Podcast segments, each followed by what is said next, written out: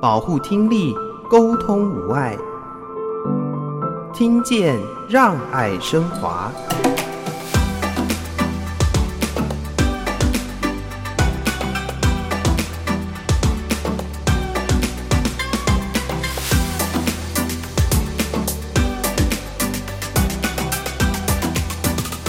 我们每次出国比赛，会发现别的国家、欧美国家的运动员全部用手语在交谈。我们台湾出去的运动员全部是用嘴巴在交谈啊？为什么？因为现在我们听损的朋友，父母亲的需求跟要求，通通会是一个叫做回归主流。他希望放到我们一般的听人学校里面去，让他们去适应这样的环境，以后长大才能更适应以后的社会生活。但其实，在一般的学校里，他是不教手语的。不管你是带助听器还是啊人工电子耳，他会训练他们口语的说话，所以他们要读唇，要会表达，发音也会准。所以，慢慢的手语这个东西在台湾是一个很大的危机，慢慢可能以后会消失。倾听，让我们更靠近。我是华科基金会陈昭如，欢迎大家收听《听见让爱升华》，邀请大家一起来关心听力健康。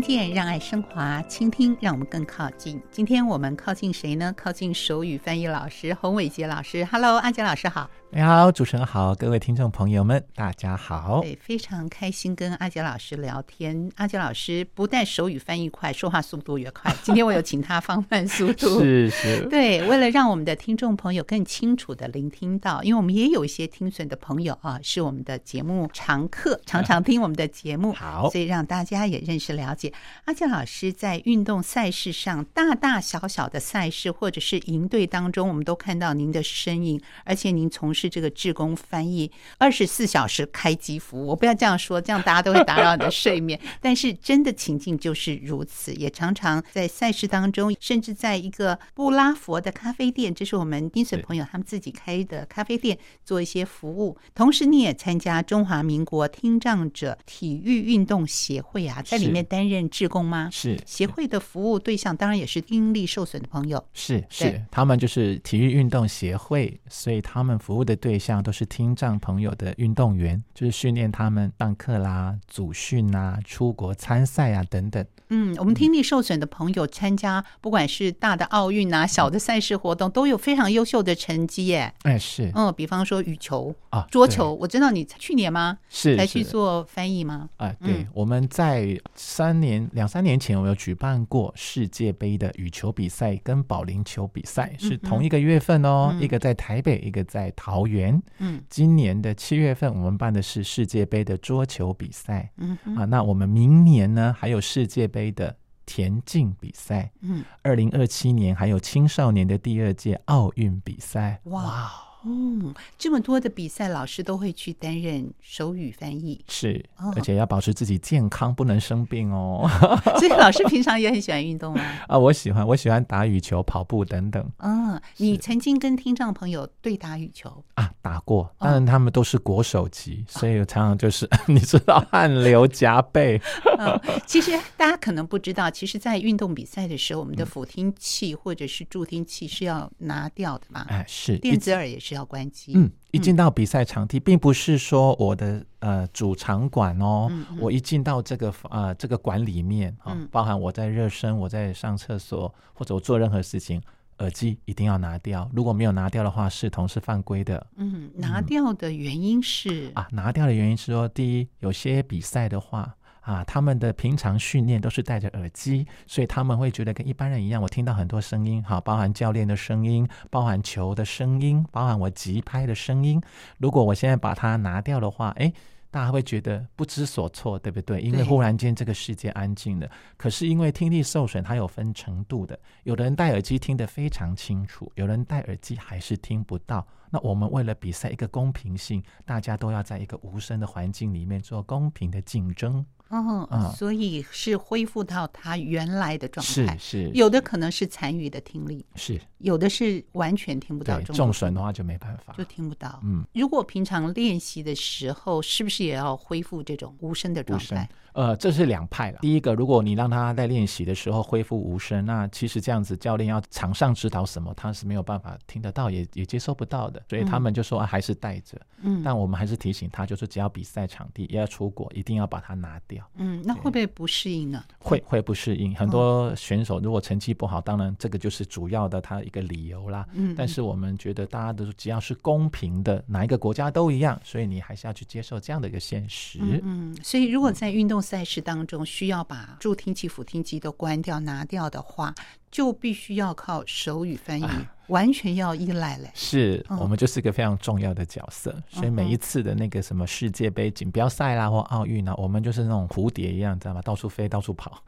因为任何一个场地、任何一个身份，不管职员、教练、选手、裁判，通通需要我们翻译员。嗯，今年才刚翻译的桌球来说好了，是，是包含这个开始或者是发球这些动作都要翻译出来吗？啊，就比这个再前面一点，选手要进场。进场啊，进场就要介绍第一桌日本对美国，第二桌哪个国家对哪个国家，什么名字啊？他们现在是什么赛？是预赛还是决赛还是什么的？对，这一进场就开始要介绍，从开幕式进场开始起。嗯，哇，就很重要，在荧光幕前就要表现出来。是是，好，好。那有的时候是对整个场馆，有的时候是要直播转播。是，可是有的时候要进入到赛程了。是，赛程的话一样。他宣布了今天是什么样的比赛，什么样的国家，还有他们比数是多少，这个东西全部就像刚刚提到直播，现在很多那种 YT、YouTube 的频道非常的盛行，所以这个都要及时的翻译出去，这很辛苦的。那是不是我们听障朋友他们都必须要会手语啊？如果说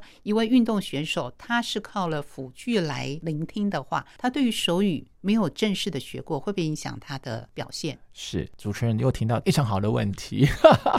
我们每次出国比赛会发现，别的国家、欧美国家的运动员全部用手语在交谈，我们台湾出去的运动员全部是用嘴巴在交谈。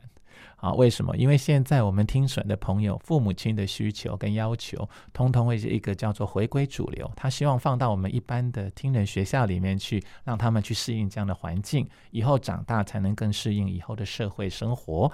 但其实，在一般的学校里，他是不教手语的。嗯，不管你是带助听器还是啊人工电子耳，他会训练他们口语的说话，所以他们要读唇，要会表达，发音也会准。所以慢慢的手语这个东西在台湾是一个很大的危机，慢慢可能以后会消失。而且以前对于手语交谈的，我们都会投以不一样的眼光，也会让人有这种压迫感，是被贴标签的感觉。现在的父母亲就是这样，嗯、不愿意小孩子是被独立出来的，嗯、所以希望他们是适应跟大家一样的生活，嗯、所以他们开始都不学手语了。所以反而到了这个赛事的场合的时候，拿掉这些辅听器，就会看到原来是要读。唇语的也很多，是，嗯，但是也是还是有人要依赖手语的翻译，也有纯手语的，比如说启聪学校毕业的学生，嗯、他们上课完全都是手语，对，他们就是全部要靠纯手语的。那我们希望说，我们常常开玩笑跟选手们说，我是翻译员呢，我是听人呢，我手语比你们好 哎，所以我都可以学得对，所以你们应该这是你们的母语。不是我们的，所以你们应该更应该学习。不管你是不是听损到什么程度，我学手语就是另外一种我的技能嘛，也是一种语言嘛，对，要鼓励他们去学习啊。所以你会鼓励我们听障的朋友们多一个语言的表达方式，没错。除了听读唇，还有多一个手语。对。可是，一开始的学习，如果对一位同学来说，好，先从我们台湾的手语开始学习起，然后再会鼓励学习国际语言嘛？对对，没错。这有很大的差异性嘛？我们可不可以举个例子？好。可以，要用听觉可以感受得到的，可以可以体会的哦。听听觉，因为没有荧幕嘛，没有荧幕，但听觉很难呢。对，因为手语本来就是一个视觉化的语言。举例说明，比如说呃，咄咄逼人，刚刚说了，嗯，那咄咄那两个字，嗯，你写出来，只有我们台湾看得懂，对不对？对，美国看不懂，欧洲看不懂，日本看不懂，所以这个就是它属于自己的文化。那相反过来讲，我们美国的手语，它一定是 book，b o o k，也是只有他们的。哦，所以这次因为文化的不同，所以产生出来的手语它就不一样。因为以他们的现有文化为基础，所以每个国家的手语都是不一样的。嗯，哇，光是 B O O K。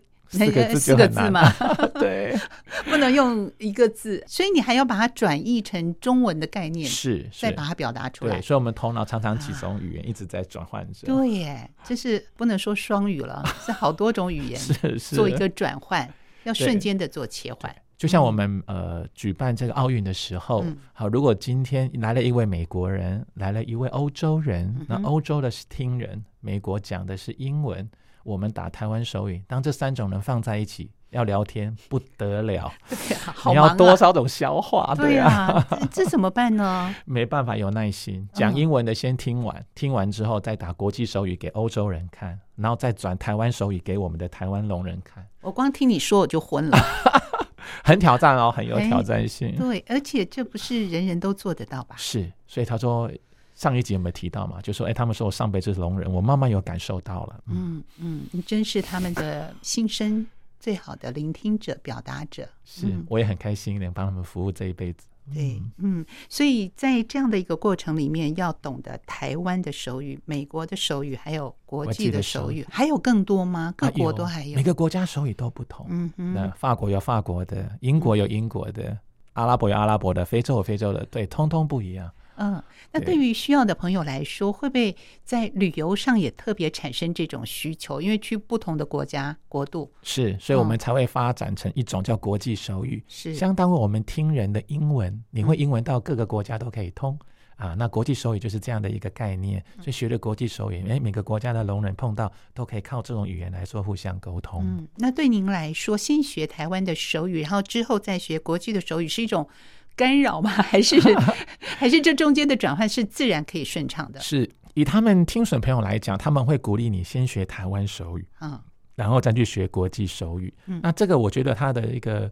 发展的一个顺序是对的。如果你自己的听障朋友都不能去沟通了，你就直接去学国际手语，那你根本也不能服务到我们当地的听损朋友嘛。嗯、所以我觉得这个顺序是好的。嗯，所以母语要先学，是是、嗯，然后再学。那在你来说，这个学习转换上是很顺畅的吗？呃，当然很不顺畅，哦、因为我们听人来讲，我我说英文跟说日文，嗯、我虽然听不懂内容，但是你一听就知道这个是英文，嗯、这个是日文，嗯嗯、啊，那声音的那个发音都不一样。对，但是你要想，我们只有两只手，要比出这么多的手势跟这么多国家，怎么可能呢？一定有些会重叠，会重复。呃，对，那这个时候你就会很混淆。有时候打国际手语，你就会掺杂一点台湾手语；有时候打台湾手语，不小心又掺杂了一些国际手语，因为手势都是一样在比啊。那我们说话一定英文就英文，不可能会有日文插进来嘛，这是非常明显。嗯、但手势就可能就比较干扰一些，所以也曾经干扰过您。有有有，有些常常都被骂。对，但是我常常也跟他们说，你不要说我们不好，因为我们听人常常讲话，哎，为了。臭屁一下，为了什么？哎，我们国语里面也会加一句两句的英文，是不是？对，哎，对，嗯、所以也不能说我们才有这样的一个现象，对。对，也会夹杂了很多的连接词，或者是一些可能你自己都不知道自己有很多的口 口头禅之类的啊、哦，都会有。哇，这是在一个表达上跟一个传递上很重要。这个体会跟领悟不是一般人都可以学习的来。是，所以阿江老师，你的观察会有一些先天的特质。或者什么样特质的人也是适合做这样的一个手语翻译的工作呢？是。那我上一集也有提到，嗯、就是你对语言学啊比较有兴趣的人，那、学这个应该会比较快。嗯，因为手语也是语言的一种。那刚开始我们也是认为说，一种语言就可以啊、呃，我学会英文，我可以跟美国人沟通无碍啊；我学会意大利文，我可以跟意大利人，对不对？沟通无碍。那我学会了手语，我可以跟听损朋友沟通无碍。所以那时候也是这样的想法。那特质来讲的话，我觉得耐心之外啦，这个感受跟反应、接收、领悟能力真的很重要。因为我身边有很多的朋友想要学手语，学了五年、十年没有进步，无法沟通啊。所以这个东西，你说有没有天赋？我觉得还是有一点影响。啊，可能对语言这个反应比较快的人，学起来会比较快一点。嗯，可是我们也知道，您是有一点年纪之后才开始学习的，而且是一个很特别的场合，是在这个奥运的运动会当中，而且你当时并不知道自己要用手语做沟通嘛。啊嗯，可是年龄这件事情会是一个阻碍我们学习手语的事情吗？是，如果年龄这个东西跟记忆力的好跟坏画上等号，那我相信它绝对是有影响的。嗯，你今天学了一个英文单词，明天就忘了。就跟你今天学的一个手语，明天又忘了，这是一样的道理。所以应该说，我们听人在学习各种啊会说的语言也是一样，你每天要练个两三遍。要一直练它，一直练它，你就熟了。熟能生巧，所以如果说你记忆力不好，又不去练习的它啊，我想应该很快就忘记了。嗯，嗯，那现在你服务的经验和这个场域啊，各种场域都有，是不是也有很多的不同的地方或者是单位也会邀请你去分享在服务的过程里面的这些大小事？嗯。呃，我在以前服务的学校哈，已经有把这个题目当做个分享，所以我办了一个讲座，有家长啦，还有学校老师来聆听，就是志工的一个快乐的分享历程。对。然后我到清华大学也曾经去演讲，哈，这些学校邀请我去讲一些翻译的事情啊，翻译的乐趣。那当然，我也跟了很多的听障朋友，像听障朋友有的很强哦，他们也是讲师哦，他们也是受邀到各个地方去分享。那我们去翻译呢，翻译他们的东西出来，其实就好像我也在分享我的东西一样啊，对，都很难得。对，就是听障的讲师是对不对？所以他需要去做演讲的时候，我要口译。你变成口译，哎，所以这个角色是不一样的，对，不一样。这时候你是担任口译的工作，是是。哇，担任口译也要对这个内容需要事先请他提供一些资料给你做参考吗？大部分我都没有，我还蛮挑战的，包含任何研习啊、什么上课啊，我都不看那些讲义，嗯，因为我觉得我看了就会把自己限制住了。万一他讲的不是这里面一字一句照本宣科，所以你的准备其实会妨碍你等一下的反应。所以我干脆都不看，反正你翻什么，我就原汁原味把它翻出来。嗯，对。但翻译员刚刚有提到一个很重要，我们现在看到电视上的翻译员都是手译，但其实翻译员是需要口译。对，因为它是双向的沟通。嗯、对，所以口译其实比手译来讲是难很多的。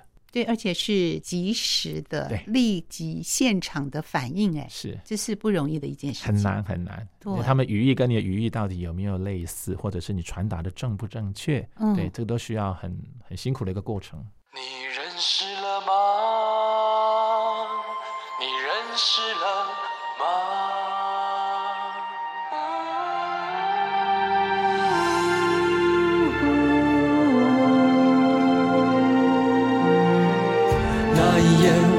努力的扛下一切，即使天崩地裂也不会被摧毁。用彼此的爱凝聚勇气，不管世界的瞬息万变。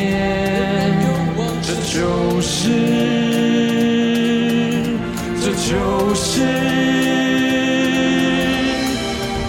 默默的守护一切。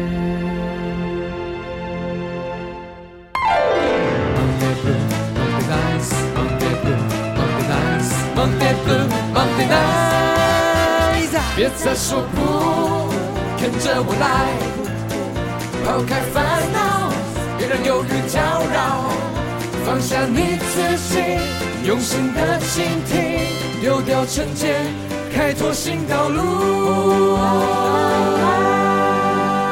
世界美好，等你来拥抱。对你来说，现在服务的这个内容是手艺多还是口译的比例高？我比较特别，我是一半一半啊，对，所以我口译比目前的手译员应该还要多。嗯嗯，一般的手译员就是纯手译，对，手语翻译而已，对。对，可是现在学习手语的朋友可以说越来越少嘛，因为我们都会鼓励用口语的表达。是，对。那对于这个想要服务的这些朋友们来说，会不会也是一个，就是我们的职工朋友，他们也会相对人数会比较少？是，其实我们政府有设立一个一九九九，就是市民专线。对，应该比较有少人知道说，其实这个服务热线是有手语视讯的。不知道哎、欸、啊，对，他以前有设立一个就是手语视讯啊，当听障朋友他也有这个需求要打一九九来询问一些事情，他们就会把这个画面手机转成电视的画面转到我们的政府单位里面，有手语翻译员就可以直接收到这个讯息，在中间做一个转译的动作。对，但目前好像这个服务越来越少了。就是刚刚有提到，第一个它及不及时，嗯，啊，如果我今天要去问一个很严重的事，我很紧急发生的事，我可能也来不及。那第二个使用手语的人也越来越少了，所以这样的服务已经慢慢在减少，我是觉得蛮可惜的。嗯，是因为听障朋友他们也真的需要被服务的一个权利。嗯嗯，对，所以有的时候我们不能去看这个需求人数的多寡，而看这个需求需不需要。啊，所以还是有很多的这种需求是需要我们来做手语和口语要同步进行。是，所以有的手语老师他会不会是在这个口语表达上，他反而要更学习或修炼的更多的呢？是。呃，这样讲好了。如果是纯手语的翻译员，嗯、你在听到很多你的国文那个造诣要稍微高一点，有、嗯、很多的语义的了解，对一些词汇，包含成语等等，你要手译出来，这需要一个。嗯、那口译呢，就相反了。口译是看到听障朋友的手语，那听障朋友其实他们。呃，应该这么说，这个手语的发源并不是为了要给你打手语歌或者是打成语，它是一个非常基本的生活沟通的需求。今天吃饱了没有？啊，你今天好不好？有没有生病？啊，诸如此类的。所以他们在打手语的时候，不像我们有这么多的语义啊顺序，他们是非常简短的，而且他们的顺序跟呃英文有点类似，会倒装的。你好吗？我们不会说 You are how，对不对？一定是 How are you？所以他会倒装过来。那他们也是一样，他们主动词的放的跟我们的顺序是不同的。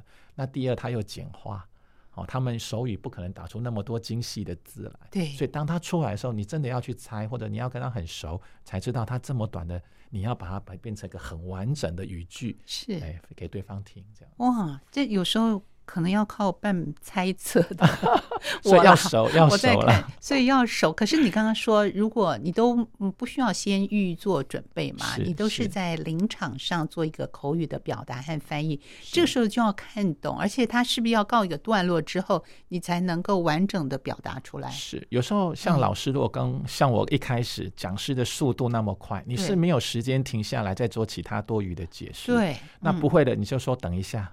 开完会或上完课之后，我再补充告诉你，你只能怎么跟他说。嗯、但是他们听障的朋友都可以理解了，因为讲的实在太快，他也说哇，那老师嘴巴一直动，他们也会感受得到。对，嗯嗯、所以这是后补的一个方式。嗯，啊、第二个就是老师如果有简报的话啊，比如说咄咄逼人这四个字，哎，直接指老师现在在讲这四个字啊，他们一看，OK 啊，懂吗？不懂，我私下再解释给你这样子。嗯嗯、啊，再要求老师不好意思，全部人都听不懂。如果讲师讲的东西让大家都听不懂，这堂课也就浪费了。对，老师给我一分钟，不好意思，我解释一下啊，我们必须要这样的一个行为出现。哦，所以这个临场的反应跟适度的一个调整也是很重要的。当然，当然。嗯嗯，好，在服务的过程里面，我们上集节目也举了一些不同的场域，让听众朋友可以感受一下。嗯嗯、呃，小至生活的层面，打电话需求，呃，叫瓦斯，或者是 有些需要一个添购的时候。甚至紧急要到医院跟医护人员做沟通都很需要，是。所以在这么多的服务的过程里面，你一定可以感受到我们听力受损的朋友们他们的需求在哪里。所以我们后段呢也针对这个部分来提醒社会大众，我们建立一个更友善的环境给大家。所以就您的观察来说，我们现在不同的听力受损的朋友在翻译手语或者是口语的历程里面，你的观察和你的分析有哪些是要提醒我们听众朋友的？是好，第一个哈，我们刚刚讲最简单的，如果我有带助听器或者是人工电子耳，其实他们需要读唇。那你知道吗？一般的人听到读唇，他一定会把速度放得很慢，嘴巴张得很大，这是错的，因为原来那个字形都变了。对，其实你只要像平常说话的嘴型，然后速度稍微放慢一点。对，只要速度放慢，放慢但是不需要那么夸张。我们常常因为怕他看不清楚，我们的第一个毛病就是张的很大，这样其实这个是反而都是适得其反了，自然就好。对，自然就好。第二个就是他们的手语要先问他会不会手语。嗯嗯，嗯。对，如果他真的一点都不会，你跟他打手语是没有用的。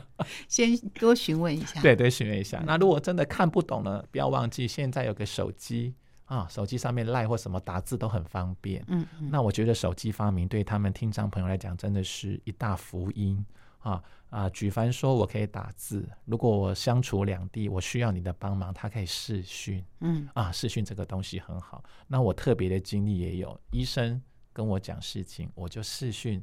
当场翻译给他们看，所以几乎是同步哇，对，就不会漏掉或讯息遗漏的状况。就是科技之死啊，是是，是，就是我们有这样的一个传达传递，而且很需要，很需要。哎，那在科技的发展上，会不会你还发现有哪些也是会鼓励我们的厂商，不管是手机或者是这些视讯相关的设备，还可以再精进的呢？是。那我们应该说，一般来讲，他们有一种东西叫手写板，嗯、我不知道主持人有没有看过哈、嗯，一个板子板对。对。那他以前好像有小朋友在练写字，也是有买那种板子，他写完之后就一刷，他就马上又变写干净了，又继续写。嗯但是这个坏处就是他要带那么大的一个板子，我不见得随便随手会放一个大包包，所以我觉得手机是好的。但是我还在这利用这个机会，我想插播一下，拜托拜托各大电信公司，他们听障朋友对这个真的很需求，所以我觉得多给他们一些福利。嗯哼，对，因为常常他们去办一些像我们什么三九九、四九九的方案，很多都是通话。对他们讲是零啊，我根本没有办法讲电话。你给我这通话再优惠三百分钟也没有用。他们需要的是网络的量。为什么我要视讯？我要传赖？所以很多政府其实对这个，我觉得没有把它放在一个重点。那各大公司，我们一般的听人的这些费用让你赚取，我想已经足够了。那对这些比较少数的需要帮忙的，像听障朋友，其实我觉得你们方案真的是可以调整的。嗯嗯，啊，这是我顺便提醒一下。对，这个 很重要的话，对，非常重要，就是多元的方案嘛，可以让我们做选择。是啊，就是方便我们是用看的，或者是我们的影音。视觉的传达是我的流量是需要的，对，但是我不可能打电话，对，对，所以他常常我陪他们去办嘛，那、嗯啊、我送你两百分钟，我说他不会讲电话，他说哦，对哈，对啊，你送我几分钟都没有用，嗯、所以这个网络的量，我觉得是可以提供给这些，嗯、因为他们有残障证明、有爱心证明啊，他们不会去随便去骗取嘛，嗯、所以我觉得这个是蛮好的。嗯，再来，现在有个新的设备哈，叫做一个听音辨，就像我们的 AI 一样，对。所以当你讲话的时候，它那个软体可以马上把那些字都翻译出来，好让他看。但是我们也知道，如果牵扯到一些同音字，或者是比较艰深的字，或者是人的名字，它是翻译不出来的。啊，它这字出来不是你要的，那它又不像打字去可以修正，所以这个东西是方便，但是也没有办法百分之百。那如果我们 AI 如果发明到就是一个发展那个低电的程度，像我们如果电视转播都可以及时靠这个软体来用的话，我想这一套适用在听障沟通上是太完美了。嗯，就是我们的语音的发展，我们的 AI 的辨识，语音的生成能够更加的精进，好符合我们听障朋友的需求。嗯，我想在服务的过程里面，因为接触很多很多，都是我们听障朋友，已经是一个转译代言人了，翻译官。不敢不敢。嗯，所以在这个服务跟他们的相处过程里面，一定可以看到和感受到他们的实际的需求。所以对于未来，想要像阿杰老师一样，我有心，我有这个热情，想要成为一位为听障朋友们服务的志工朋友，老师会有些什么样的建议呢？啊，第一，学习任何事情都一样，一定要有耐心跟热忱，嗯，啊，不要忘记你的初衷。嗯，好，你如果当初是想要来帮助这些朋友的，那你就不能在中间因为一些挫折而放弃了，对不对？这个热忱跟耐心很重要。第二个就是学习任何东西都一样，一定会有挫折嘛，对，那这挫折我们要怎么样去把这个危机变成转机，对不对？把这阻力变成助力，当然说都很容易，心里要先调试好，调试好，你去碰到任何困难，其实一笑置之，哦，就化为下一次的养分了。第三，你要持之以恒。好，为什么？因为练习这种东西，就像我讲背英文单词，久而久之不用，他就忘了。所以你要常常的去练习，找机会去练习，多和听障朋友们沟通，你会学习更多。再来，既然你要服务这样的对象，你要对这群人要相当的了解，他们的需要是什么？他们平常你要帮的重点在哪里？这些如果你抓对了，我想，诶，事半功倍，对不对？而且他们也会很信任你。这是以上我个人的浅见喽。对，今天我们就是开了耳界，也开了眼界啊！就是不是只有我们的手语翻译，其实口译啊是也是我们需要的一个服务项目之一。那同时呢，在这个服务的过程里面，大家如果有心，也可以朝向自己比较喜欢的某一个领域，比方说阿杰老师对于我们的听障的运动各个领域都是非常熟悉，你自己也是热爱运动的朋友，所以也可以加入这种听障的运动营队吗？或者是？是有一些活动的安排吗？是。嗯那我刚刚提到中华民国听障者运动协会，也是台湾唯一目前在从事这个听障朋友的运动方面。如果大家对运动也有兴趣的话，可以来这个协会，你可以去 Google 找一下，啊，可以跟他们取得联系。他们也有在教导一些手语，有关于运动方面的啊，比较特别的。那他们也有提供一些志工的服务。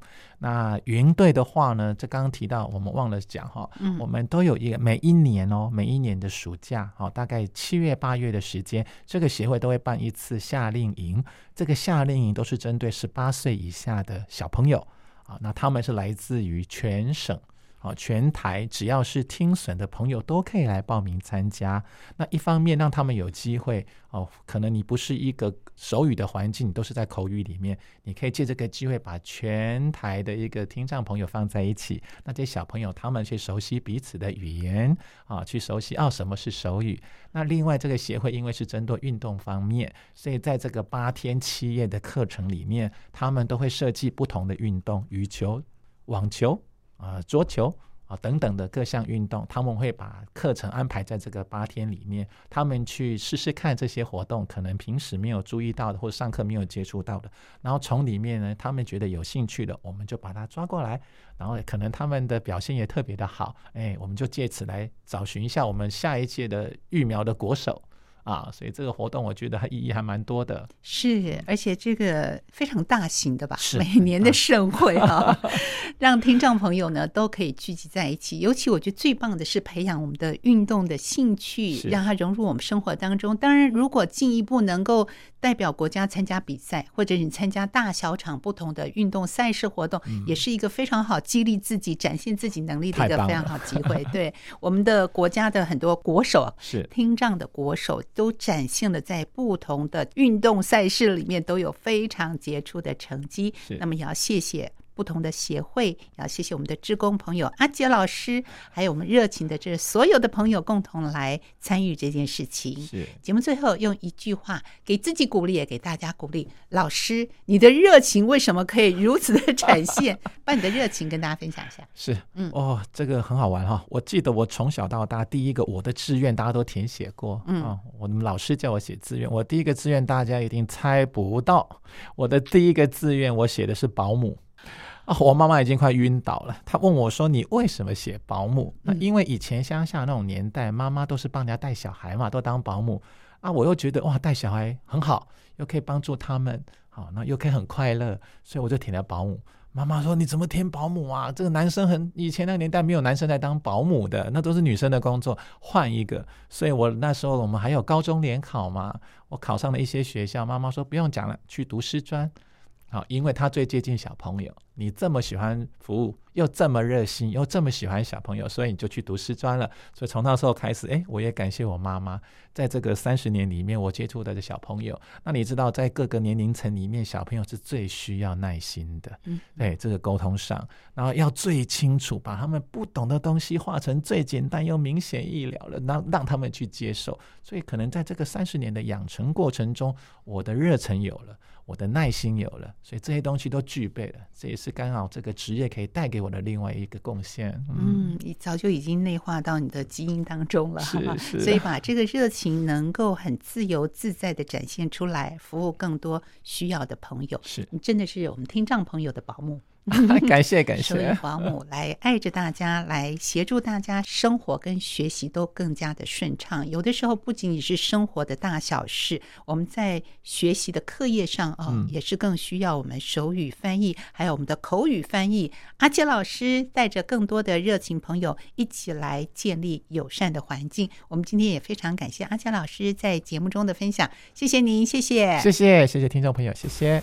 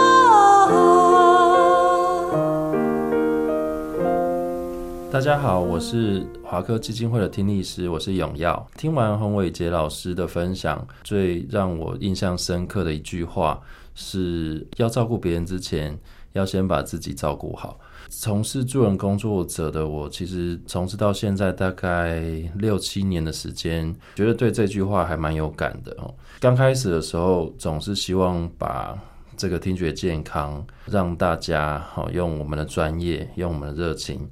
让大家都去更注意到、更重视这个议题，那甚至因为重视之后而有一些行动，然后或者是改善。当然，可能我们面对的是一群呃目前还不知道这个资讯的大家，所以变成说，哎，做做做做做做哦。前期是我们一年用一百场的这个节奏的据点哦进入社区，告诉大家这个重要性，也帮大家做。把这个呃听检室的这个听力设备搬出来，然后我是一个听力师，然后帮每一个长辈一一的去做听力筛检、听力检测，甚至把他们的结果哦告诉他们。当然也期待他们重视这个议题。不过到其实到前两年，呃，自己觉得说哇。有一个问号，就是诶、我在哪里？我为什么要这么做？我接下来要做什么？因为这一件事情，嗯，我后来回想起来，的确是呃，在投入的时候太过热情，然后呃，没有真正把自己照顾好，也就是说。太希望大家注重这个目标，但是却没有把自己的节奏去打理好，所以非常佩服洪伟杰老师这一边，在接受了这个呃手语翻译的志愿服务之后，当然他非常谦虚，也是说是刚好这个三十年的教职生涯之后啊、做一个转折点，呃，但是还是很佩服，就是他可以更忙碌的、更全心的。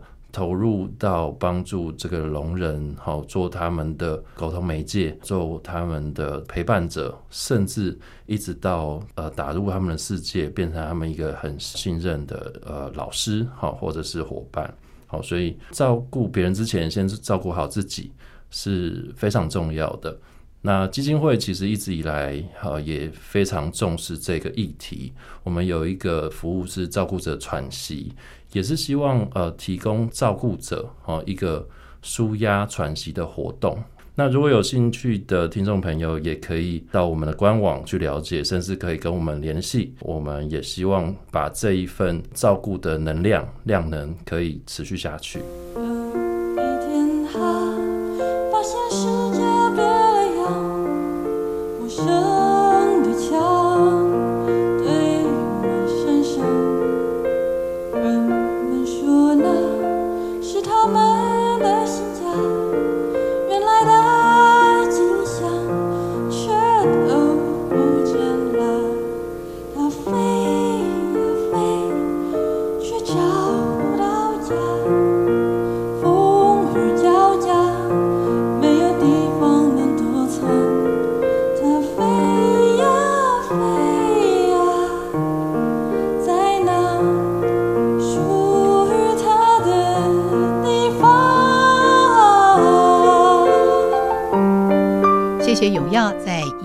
听力是这个单元里面跟大家的分享，照顾别人之前，一定要先照顾好自己。我们就在这首由黄伟琪自己创作演唱的《飞鸟歌声》当中，跟大家说声再会。欢迎您上网订阅我们的 Podcast 节目，听见让爱升华。